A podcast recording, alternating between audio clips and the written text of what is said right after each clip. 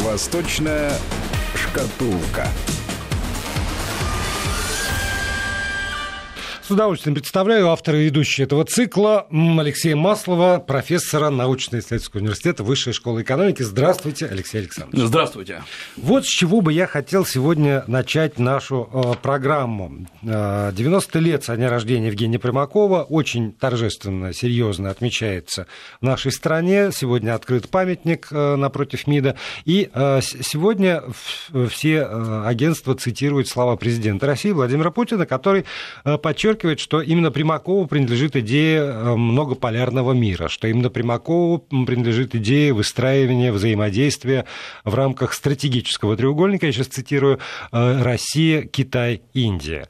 И э, во многом его называют отцом современной восточной, по крайней мере, а может быть вообще внешней политики российского государства.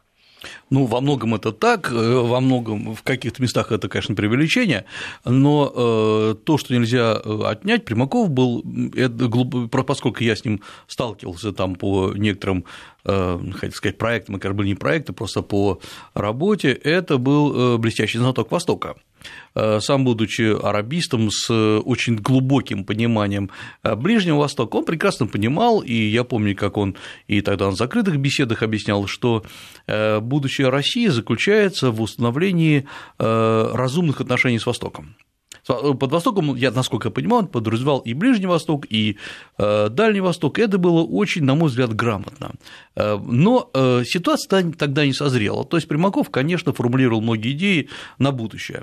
И вот этот треугольник Россия, Китай, Индия тогда воспринимался диковатым, потому что все говорили, послушайте, ну, Китай и Индия – это страны, у которых огромный болезненный территориальный конфликт, длящийся там с 58-59 годов, никогда они не смогут вообще нормально сесть за стол переговоров. Китай э, глубоко плевал на национальные интересы Индии и вообще всегда эм, каким-то образом выталкивал индийские интересы со своей территории, ну а Индия без переговорного процесса никогда с Китаем также не договорится. И получается, что Россия постоянно будет э, в этой вилке между Китаем и Индией, потому что постоянно придется делать выбор, кто наш лучший друг. Но идея была хорошая. Ее, кстати говоря, очень много обсуждали и до Примакова, и после Примакова, но Примаков э, первый сформулировал ее в тот момент э, она не вышла тогда, а, действительно не созрели условия, потому что нужна была э, абсолютно, на мой взгляд, три фактора, которые сейчас состоялись. Не могу сказать, что я очень рад, что эти факторы состоялись, но тем не менее. Первый фактор – это то, что э, возникло ощущение внешней угрозы со стороны США у всех трех стран. Ни одна из стран, э, включая и Индию, которая постоянно ведет какие-то такие позиционные переговоры с США, ни одна из стран не хочет быть частью американской э, макросистемы экономической и политической. У каждой свои амбиции. Э, поэтому здесь это первый фактор. Второй фактор оказалось, что на самом деле э, мир настолько неустойчив, что нужно делать региональные союзы. И вот Россия, Китай, Индия – красивый региональный союз, э, союз без оформления союза. И вот у нас, посмотрите, есть, например, у нас БРИКС, я напомню, что это Бразилия, Россия, Индия, Китай и Южная Африка, но в реальности он уже перешел в такой формат РИК – Россия, Индия, Китай, и встречи министров иностранных дел, и какие-то экономические заседания. То есть страны понимают, что э, мы не спасем весь мир, давайте хотя бы спасем регион. Это второй фактор. Он нехороший, потому что все-таки, конечно, надо думать о судьбах мира, но коль такая ситуация, надо и так. Есть еще и третий фактор на который надо обращать серьезное внимание. Э, в мире растет э, национальный фактор. Я хотел сказать национализм, на самом деле национальный фактор. Потому что национализм у нас привыкли под этим подразумевать очень плохое слово. Ну нас... да, всегда, всегда отрицательная коннотация, да. сразу близко туда, вот к национал-социализму. Да, да, ну, собственно говоря, тогда и был испорчен. Национализм, если мы следуем просто строгому определению, строгому пониманию этого слова, национализм – это самоощущение, самоидентификация себя как единой нации, э, когда мы понимаем, что мы не они. Вот э, это всегда, почти всегда, это база для возрождения национального. И здесь очень важно, куда все это пойдет, потому что да, это может пойти в погромы, и такое случалось полным-полно. Это может э, перейти в ненависть к другим нациям. То есть нация сама по себе может себя позиционировать только потому, что э, все остальные э, хуже, недостойны. Или есть еще один вид национализма – это национализм реактивный, то есть когда нацию какую-то там унижали, или она считает, что ее унижали, вот теперь давайте мы отыграемся на всех остальных. Вот Китай, Индия и Россия – страны с очень сложным национальным составом, я уж там, ну, про Россию мы и так все знаем, я напомню про Индию, где несколько сотен языков, не говоря уже о э, племенных противоречиях, национальных противоречиях, исторических, кастовых, расовых, да. кастовых, любых абсолютно. И Китай, о котором мы постоянно говорим, где э, южане и северяне, по сути дела, происходили из разных э, источников, из разных центров, и имеют разные субстраты культуры, не говоря уже о более мелких центрах. То есть это говорить о том, что речь идет о трех нациях, не приходится. Их на самом деле значительно больше.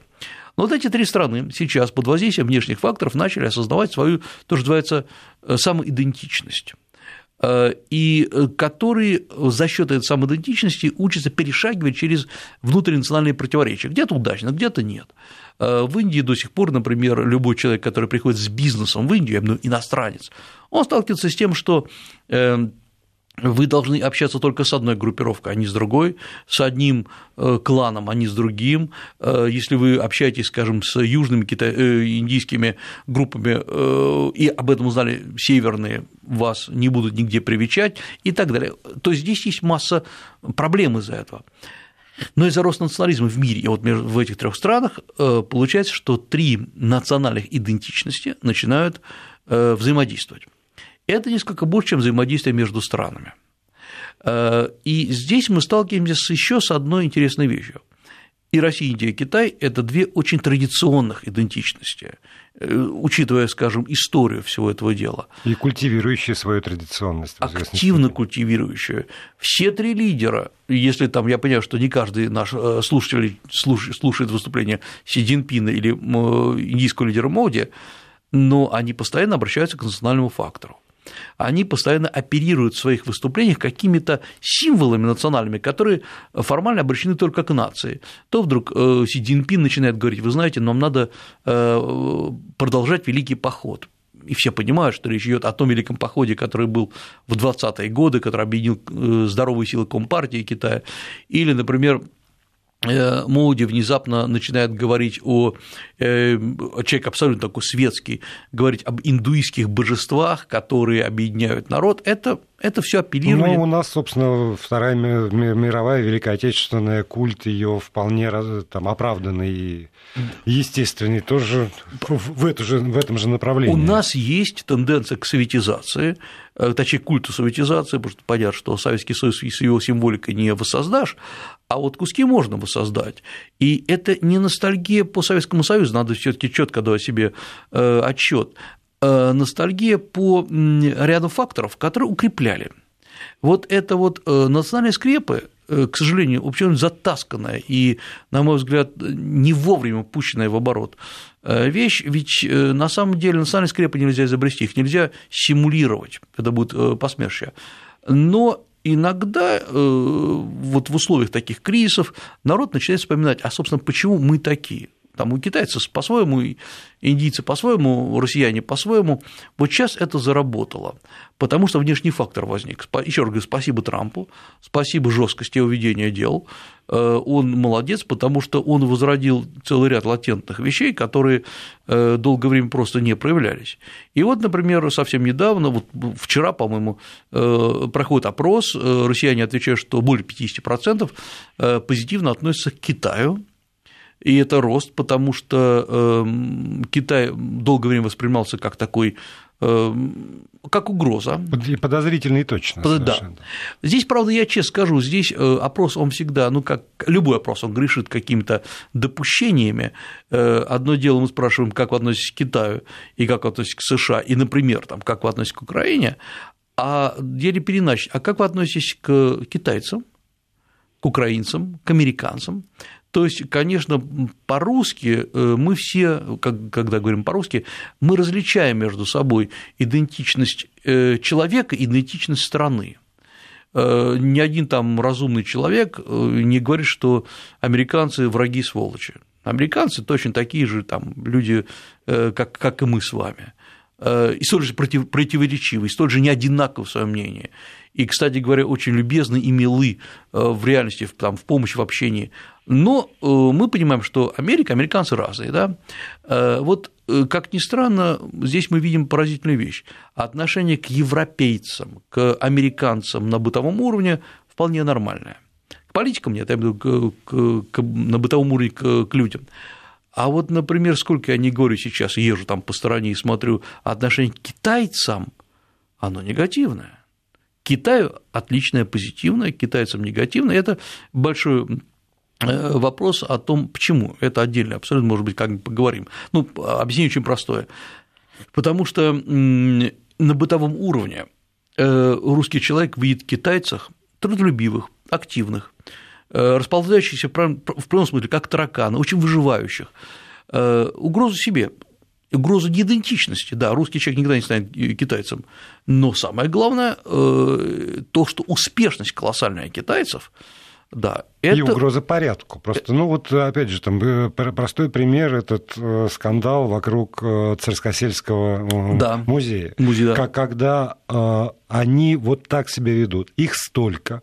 Они там, не знаю, у них стульчики есть, а у нас нет. И вот весь порядок, в котором мы привыкли жить, он вдруг мгновенно разрушается. Колоссальная самоорганизация. Другая история. Совсем недавно я провожу там один молодежный, э, молодежный лагерь, точнее, выступаю на нем, и э, съехались э, ребята из разных регионов, молодые международники, и спрашивают, слушайте, а ну как вы относитесь к тому, что китайцы там вокруг острова Альхон, вокруг Байкала все заселили, как же так?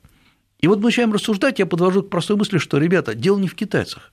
Дело в том, что если есть пустая, пустующая территория, суперпопулярна среди китайцев, среди россиян, кстати говоря, где нет никакой реальной инфраструктуры туристической, где э, либо все очень дорого, либо все очень плохо, сразу появляются группы китайцев, э, которые делают то, что должны были сделать россияне. И вот это вопрос в том, что э, угрозу мы видим в том, что кто-то делает быстрее, стремительнее, лучше, ведь я понимаю, когда мы рассуждаем в Китае, лучше экономический закон, это правда. Они лучше отрегулированы, они стимулируют бизнес, все правильно. Но когда китайцы приходят в Россию, и на основе российских законов, очень жестких, очень сложных, очень, честно говоря, обирающих предпринимателя, когда они, эти китайцы, действуют и выживают, и действуют успешно, э, это упрек нам всем. Вот я думаю, что здесь во многом есть и такая история, а, а вот возвращаясь к тому, о чем мы начали, э, обратите внимание, что э, Россия вот сейчас в этом в э, работе с Китаем, с Индией сейчас, возвращаясь к идее Примакова, она пошла немножко дальше. Вот очень интересно, что на прошлой неделе у нас был форум Россия-Африка. Очень интересная история, на мой взгляд, история, вызвавшая абсолютно колоссальное дискуссию больше, чем, ну, даже она того заслуживает. А дискуссия с этими прощенными 20 миллиардами долларов. Угу. И дискуссия, потому что все же поняли, что речь не об Африке. Все начали пересчитывать, а сколько можно было бы выплатить э, пенсий россиянам и так далее. Сколько можно портянок для ребят? Вы знаете, у Блока все уже да, было да, написано. Да, да, да. И э, то есть все начали переносить это на самих себя, потому что зачем это сделано, э, никто не объяснил. Вот это одна из проблем, которая, которая грешит наша э, политика, она забывает россиянам объяснить, потому что многие шаги же делаются правильно. Эм, но когда это выровнено из контекста, сразу начинается ненужная дискуссия. Я уже смотрел, там кто-то пересчитывал, сколько, если прибавить эм, вот эти 20 миллиардов, которых, которые Россия списала, Африке простила, а еще прибавить еще новые долги, которые возникают из-за поставки вооружения, вот сколько это совокупно получится, значит, э, здесь, как говорится, мухи отдельно, котлеты отдельно. Датели 20 миллиардов были, я прекрасно понимаю, невозвратные. Э, и их не надо было списывать, их надо было реструктуризировать и повесить на африканские страны. Э, потому что кто, кому больше всего Африка должна? Это не секрет, она должна больше всего Китаю. Китай никогда не списывает свои долги. Он говорит, окей, не проблема, но почему мы, давайте э, поставим вопрос, почему вы не можете их вернуть? Африка богатейший регион, это мы знаем, тут даже не надо рассказывать. Все от кобальта до марганца, до магния, до... все в Африке есть.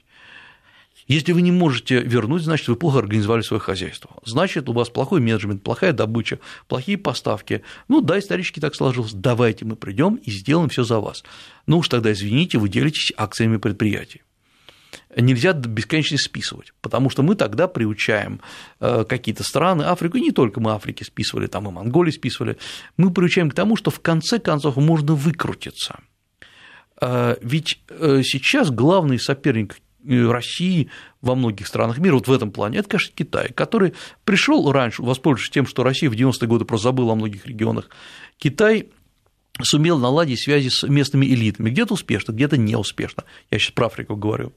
Китай сумел занять плацдармы во многих странах, например, в Кении, в Камеруне, в Танзании, в Эфиопии, Африка южнее Сахары, практически покрыта китайскими э, предпринимателями вот такая обобщенная цифра говорит, что сейчас в Африке работает более 100, 10 тысяч китайских компаний. Это много. Да, какие-то из них совсем мелкие, но какие-то большие.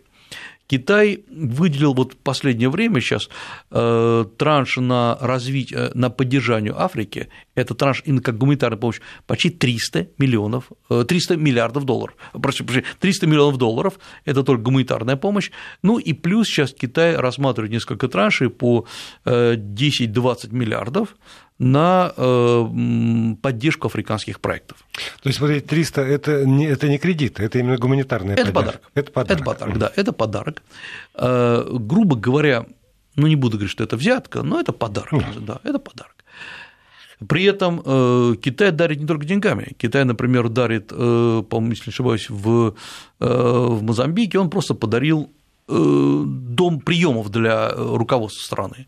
Он дарит больницы, под ключ, э, обучает врачей, то есть Китай научился делать правильные подарки. И сегодня торговля Китая с Африкой составляет около 200 миллиардов, миллиардов долларов. Э, ну, это, во-первых, больше, чем между Россией и Китаем, я напомню, 108 миллиардов долларов, и тем более значительно больше, чем между Россией и Африкой, но дело не в этом.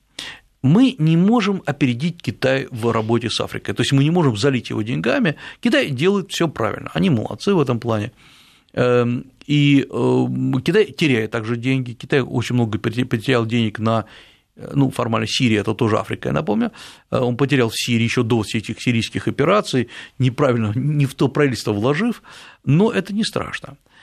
Мы не сможем это, вот еще раз говорю, соревноваться с Китаем с деньгами. Что сделал российский президент? На мой взгляд, тоже грамотно сделал. Во-первых, он актуализировал слово «Африка» в, в российских политических кругах. Во-вторых, он э, напомнил, что вообще-то можно вкладывать в Африку деньги. Мы э, можем обеспечить э, каким-то определенным образом безопасность российских вложений. Не везде и не всегда, но тем не менее в Африке имеется в виду. А почему? Да потому что сколько людей попыталось с Китаем посотрудничать? Десятки крупнейших компаний и, наверное, тысячи небольших бизнесменов. Но успех очень маленький был опять-таки, не потому, что Китай против России, Китай за, Китай говорит, ребята, приходите, это правда. Но э, мы не привыкли работать в таких условиях конкуренции. Мы не привыкли обучать, обучаться.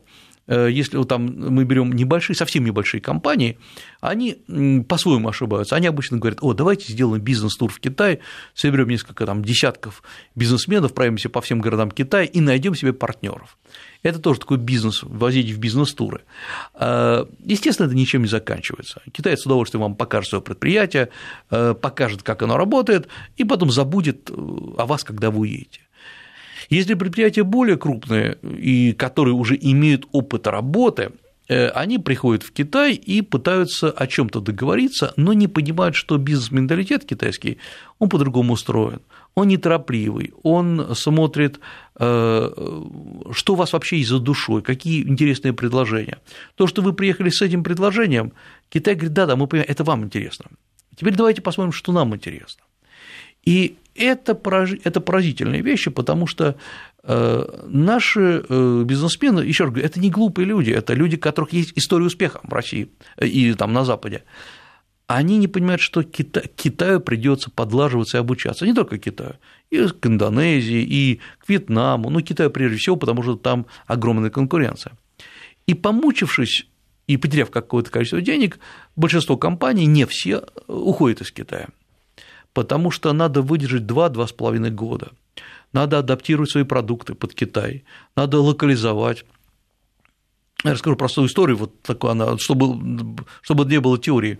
Одна русская крупная российская компания, не помню, рассказывал эту историю или нет, пыталась поставлять в Китай соки, э, соки в больших пакетах. И они почему-то не покупались. Э, потом уже выяснилось, что китайцы на самом деле покупают соки не в больших пакетах, а в маленьких пакетиках. Выпил и выбросил. Да, вот это идет. Надо было просто взять, изучить рынок, да в конце концов это все делать очень просто. Эм, вот Эм, поэтому сейчас нужно направить куда-то расширение российского бизнеса. Африка – это хорошая история, очень, очень сложная, э, но, э, видите, внимание, актуализировалась эта тема. Я думаю, что еще один плюс, мне кажется, это легализация этой истории, потому что какие-то э, слухи, какие-то недомолвки по поводу того, что русский бизнес в Африке присутствует, это было на протяжении там, последних лет. И все это такое вот под флером какой-то почти криминальной тайны. И тут тот факт, что э, там, этот форум с участием глав государств все-таки легализует это присутствие и легализует а, там, возможности расширения этого присутствия, это вот хорошо, потому что все-таки из серой зоны такой, из, может быть, в сознании существующей серой зоны, я сейчас не утверждаю, что там э, серая зона. Я говорю про восприятие, восприятие, скажем, мое или там, российского обывателя. Из этой серой зоны это переводится все-таки в легальное поле сотрудничества России официальное с, с африканским континентом. Э, абсолютно. И, и это, это правильно. Э, вопрос в другом, что, что надо всегда это объяснять. Да. Не только африканским лидерам, но ну, и, и жителям своим, России, да, да, да. да. Потому что без этого ничего не пойдет. Самое главное, это всегда вот задаю вопрос там, э, а у нас что, сейчас очень много специалистов по Африке, к сожалению, тех, которые меня приходилось видеть в последнее время, это просто международники, которые сначала работали на Западе, потом их погнали оттуда, они пошли работать на Китай, потоптались там, а теперь они в Африку решили полезть. Вот это самое опасное. Не регион, а то, что надо еще экспертно обеспечивать все это дело. И я знаю, что выпускники, например, замечательного вуза под названием ГИМО распределение в Африку воспринимали всегда как э, наименее удачное. И очень многие и уходили совсем, э, не желая туда ехать, хотели, поработав там год-два и не видя перспектив. И не только МГИМО. Да, да, и, да. и не только МГИМО. Мы продолжим после выпуска новостей. Алексей Маслов, профессор Высшей школы экономики, здесь, в этой студии остается. Ну и тогда все остальное уже после новостей объявлю.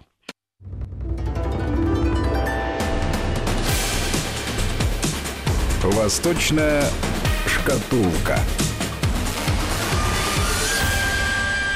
Продолжаем программу. Алексей Маслов, профессор Высшей школы экономики здесь, в этой студии. Если у вас возникают вопросы, комментарии, э, какие-то замечания, то, пожалуйста, пишите 8 903 170 63 63. Это номер для тех, кому удобен WhatsApp и Viber. 8 903 170 6363. Либо смс-портал 5533. Это короткий номер, на который надо посылать смс-ку. И слово «Вести» писать в начале вашего текста, либо кириллицей, либо латиницей, чтобы эта смс оказалась у меня меня на экране в этой студии.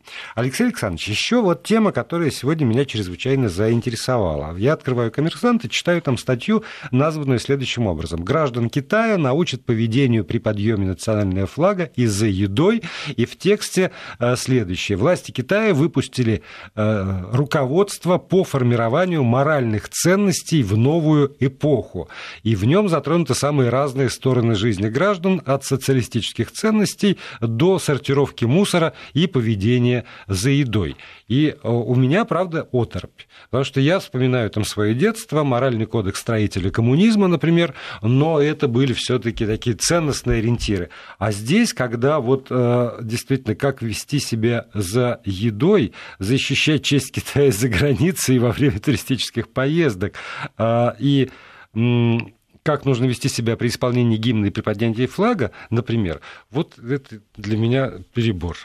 Слушайте, это абсолютно все по Конфуцию. Я уже как-то упоминал эту притчу, когда Конфуций проезжал через деревню, и там люди дерутся, плачут и так далее. Ученики спрашивают, учитель, что с ними надо делать? Он говорит, сначала их надо накормить. Он, Хорошо, а дальше? А потом их надо все таки обучить правилам поведения. Вот э, Китай накормил своих людей, э, и э, вопиющей бедности уже в Китае нету, значит, теперь их надо обучить. А если говорить серьезно, то в Китае же Китай начинает вдруг сейчас только понимать, когда пошла вот эта внешняя атака. Помните, мы говорили в первой части, угу. что для самоидентичности обязательно нужна внешняя атака, либо ее надо изобрести, в данном случае неважно. Китай начал понимать, что Э, граждане-то не все вот так прямо понимают э, ценности Китая. Они внутри, конечно, их понимают и разделяют, и китаец э, всегда, ну, там, в подавляющем, в 99% случаев, он абсолютно государственно обусловленный человек. Но при этом, во-первых, китайцы не хотят сейчас ввязываться в политику, они не, я ну, на бытовом уровне, они, конечно же, понимают, что кругом развешены лозунги Компартии, и они их читают там край глаза, но это стало напоминать приблизительно как э, брежневские, конец брежневских времен в России. Над лозунгами смеялись, все мы их знали наизусть. И переставали замечать. Абсолютно, да. То есть они стали частью пейзажа. И вот это была большая ошибка. Вот это одна из ошибок, которую делал Советский Союз. Он сделал вообще политику частью пейзажа, который не замечаешь, потому что он все это надоело. А в Китае э, решили это, эту ситуацию исправить, причем не первый раз. И много было разных заходов на тему. Сейчас этот заход лобовой, прямой, что надо всем э, растолковать, а, собственно, в чем суть этого обучения. Надо, чтобы все понимали, а, что такое строительство социализма с китайской спецификой, то есть где специфика. Плюс там есть такой довесок в новую эпоху. В чем суть новой эпохи? Э, почему мы должны постоянно трансформироваться? Ведь на самом деле лозунг гениален для Китая, что э, Китай постоянно обновляет ту систему идеологическую, потому что обновляется мир, и надо подстраиваться. Опять-таки смотрим на Советский Союз, который просто забывал, что мир уже по-другому развивается, что мир там сталинский, хрущевский и брежневский – это вообще разные миры. Э, но самое главное, Китай Китай же, опять-таки, я не, повторяю, не, успею, не устаю повторять эту фразу, что Китай делает массу ошибок, но при этом стремительно их исправляет. Китай же реагирует на критику, которая, когда говорят, слушайте, китайцы все плюются на улицах, это люди, которые сейчас строят там мир 22 века уже, они плюются на улицах, они, бог знает, как едят, они ведут себя ужасно. Не страшно, говорит Китай, сейчас мы научим, напишем, напишем кодекс. Да, но вот здесь вот у меня и возникает главный вопрос, потому что написать это все можно. И если бы кто-нибудь мне такой заказ дал, да еще за хорошие деньги, я бы сильно постарался и справился. Но э, представить себе э, там, себя на месте человека, которому такую брошюру дают в руки, он ее, во-первых, читает от корки до корки, а во-вторых, начинает следовать тому, что там написано, если не приставлен пистолет к виску, если нет надзирателя, который тебя все время шарашит каким-нибудь электрошокером, как только ты делаешь не так, я не могу. То есть вот, вот вопрос у меня главный.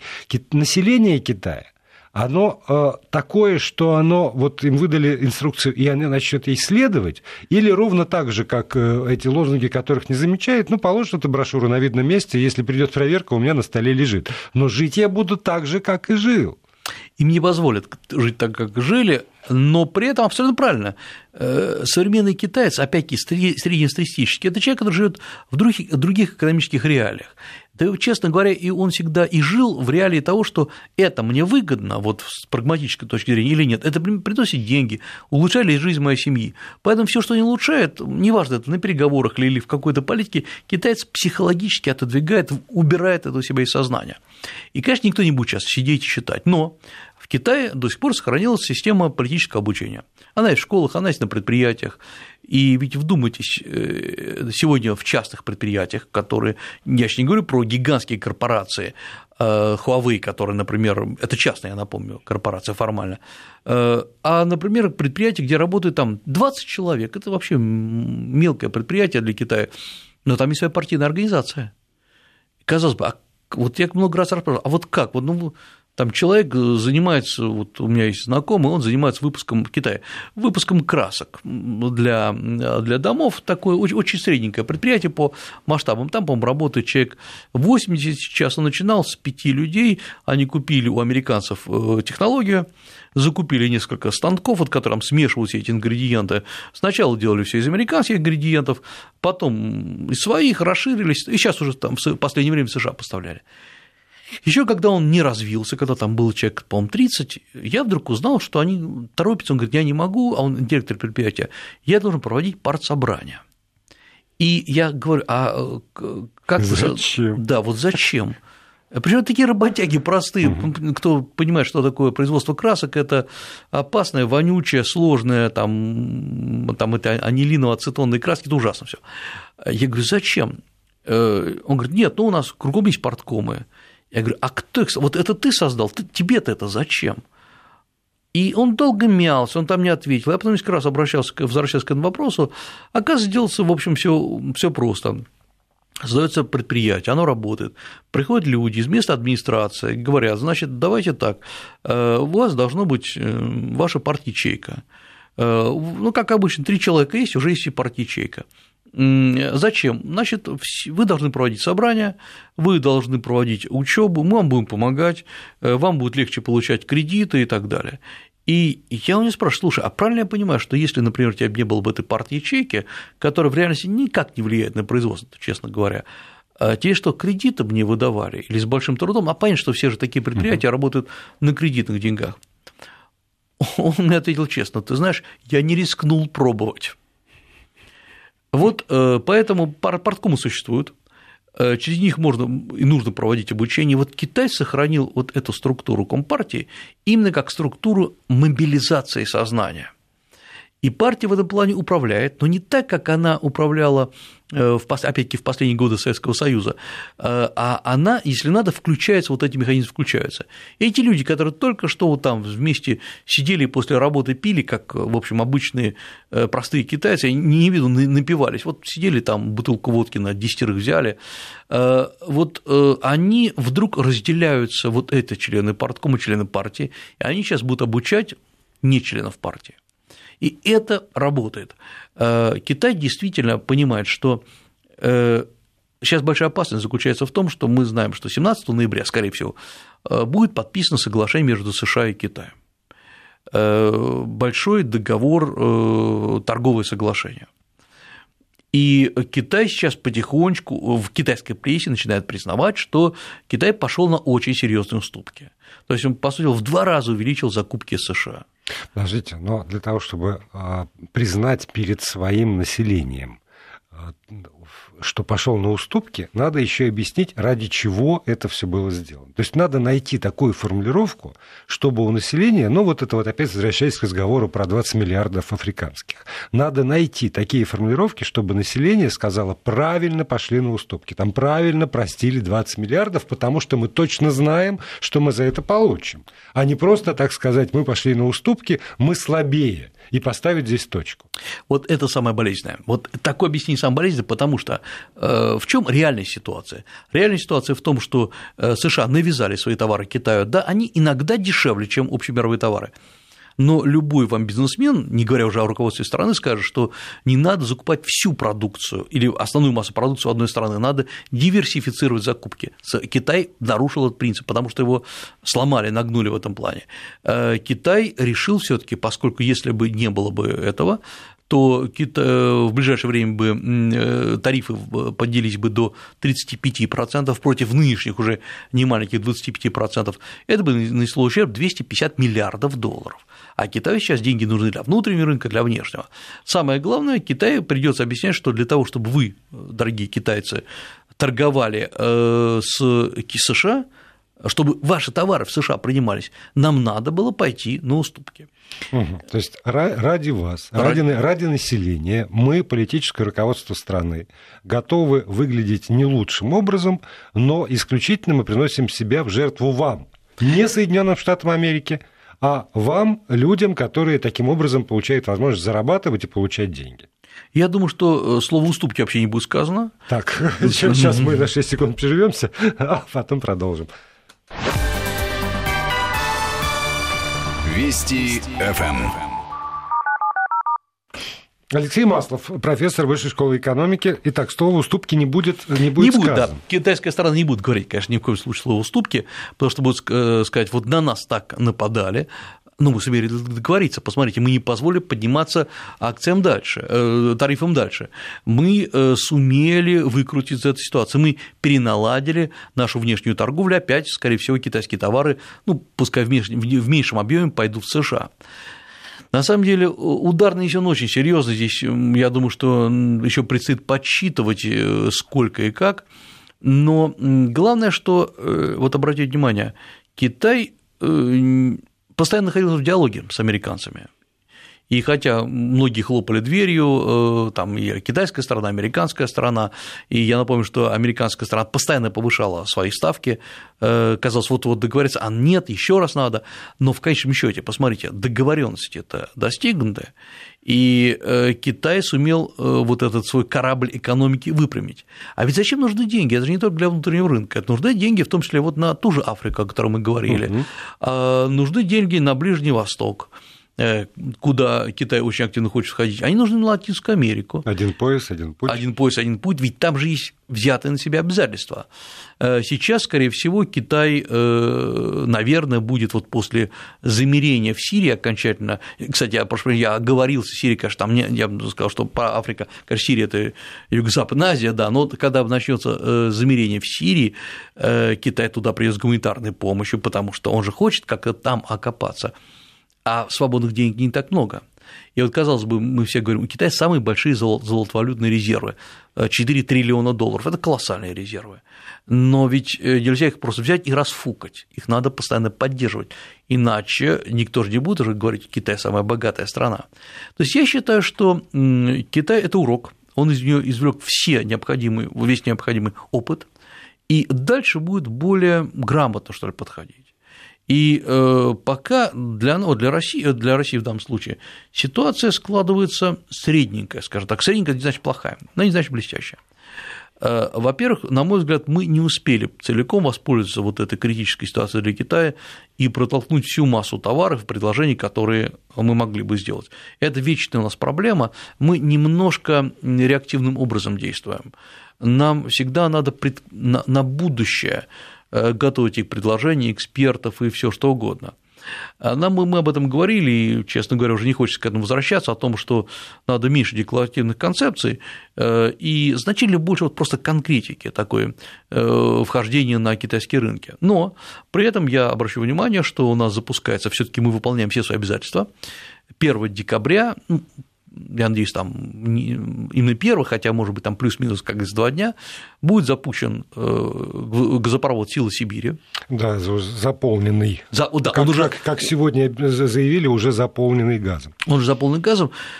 Э, это очень болезненный вопрос. Я еще раз говорю, мы, может быть, посвятим передачу, порассуждаем вообще о проблеме российско-китайской торговли газом и нефтью.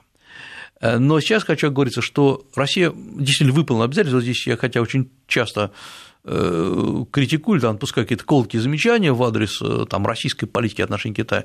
Нет, здесь, надо сказать, все было сделано блестяще, и самое главное, судя по всему, было сделано малой кровью. И я вот просто знаю, что многие решения технические, технологические, которые были при строительстве газопровода, они были сделаны просто по оптимальным э, финансовым вариантам. Когда я вот читаю, что э, там этот газопровод строили лишь для того, чтобы отмывать деньги, э, продмывание, продмыв денег в больших масштабах в газе и в нефти, ничего не, не знаю, на этом этот газопровод, наоборот, жестко следили, чтобы он обошелся как можно дешевле и четче. И э, для нас это очень важно не только для не только в отношении Китая, а еще и в том, что э, для нас важно показать всем азиатским партнерам, что мы берем обязательства, мы выполняем. И однажды, не сегодня, а через какое-то время это может сработать. Я думаю, сработает тогда, когда начнут люди внимательно подсчитывать, а сколько Китай выполнил своих обещаний по вложениям в другие страны. Ну, возвращаясь к Африке, э, вы сказали, что Китай опередил, Китай там много чего сделал, но э, Судя по тому, что в некоторых азиатских и европейских странах есть вот эта вот усталость от чрезмерного присутствия Китая, то очень может быть, что сейчас Россия может воспользоваться тем, что вот эта вот усталость есть и в некоторых, скажем так, или там в части государств Африки, когда вроде, конечно же, да, деньги, да, кредиты, да, а, приедем, обучим, но немного ли вас? И тоже вот они создать ли вам хоть какой-то противовес, в этом смысле в России и у российского бизнеса появляется там э, поле для возможностей. Э, абсолютно согласен, только, может быть, не у российского бизнеса, а у России как у политической структуры. У государства. У государства, да. Потому что мы видим, что э, есть усталость действительно от Китая, про США уж не говорю, а мне там рассказали сегодня одну историю, э, довольно забавную, но она, на мой взгляд, очень, очень показательна. На образовательной выставке, которая проходит в Монголии, вот буквально на днях, эм, выступал представитель американской, американской образовательной структуры, не зная, что в зале присутствует и российская делегация, и он э, показывал слайды, где говорил, по сути дела, рекламируя американскую образовательную продукцию, говорил, вы знаете, вот наша главная задача – это распространение демократии в Монголии, и вот карта, посмотрите, вот э, Россия, там по карте зарисована каким-то недемократичным цветом, вот Китай, очень демократичный цвет, вот они одинаково, и Монголия зажата между ними, а мы несем демократию, эм, и э, вот в этом сила нашего образования. Это гениальный абсолютно подход. Говорят, он потом долго, узнав, что российская делегация не просто присутствует, она еще и понимает по-английски, как назло. Да, и э, значит, он извинялся, говорил, что вы его не так поняли, э, но э, это довольно интересно. Вот есть постоянная попытка этого экспорта демократии, нужно, не нужно, что монголы процветают под демократией, никого не интересует. Это вот мы почему-то часто думаем, что американская политика очень гибкая. Нет, она как раз как бревно иногда летает, и все. Эм, и это тоже вызывает усталость. Да. Остается только администрации Трампа выпустить руководство по формированию моральных ценностей в новую эпоху для уже для потребления американцами. Я думаю, этим все закончится, да. Я, правда, не удивлюсь. Я, не Если дальше так все пойдет, то решительно не удивлюсь. Ну, а мы оставляем этот мир в ожидании подписания соглашения. Действительно, биржи уже отреагировали на потепление, э, на, возможность сделки между США и Китаем положительно, а мы будем комментировать и дальше. Спасибо большое, Алексею Маслову. Спасибо.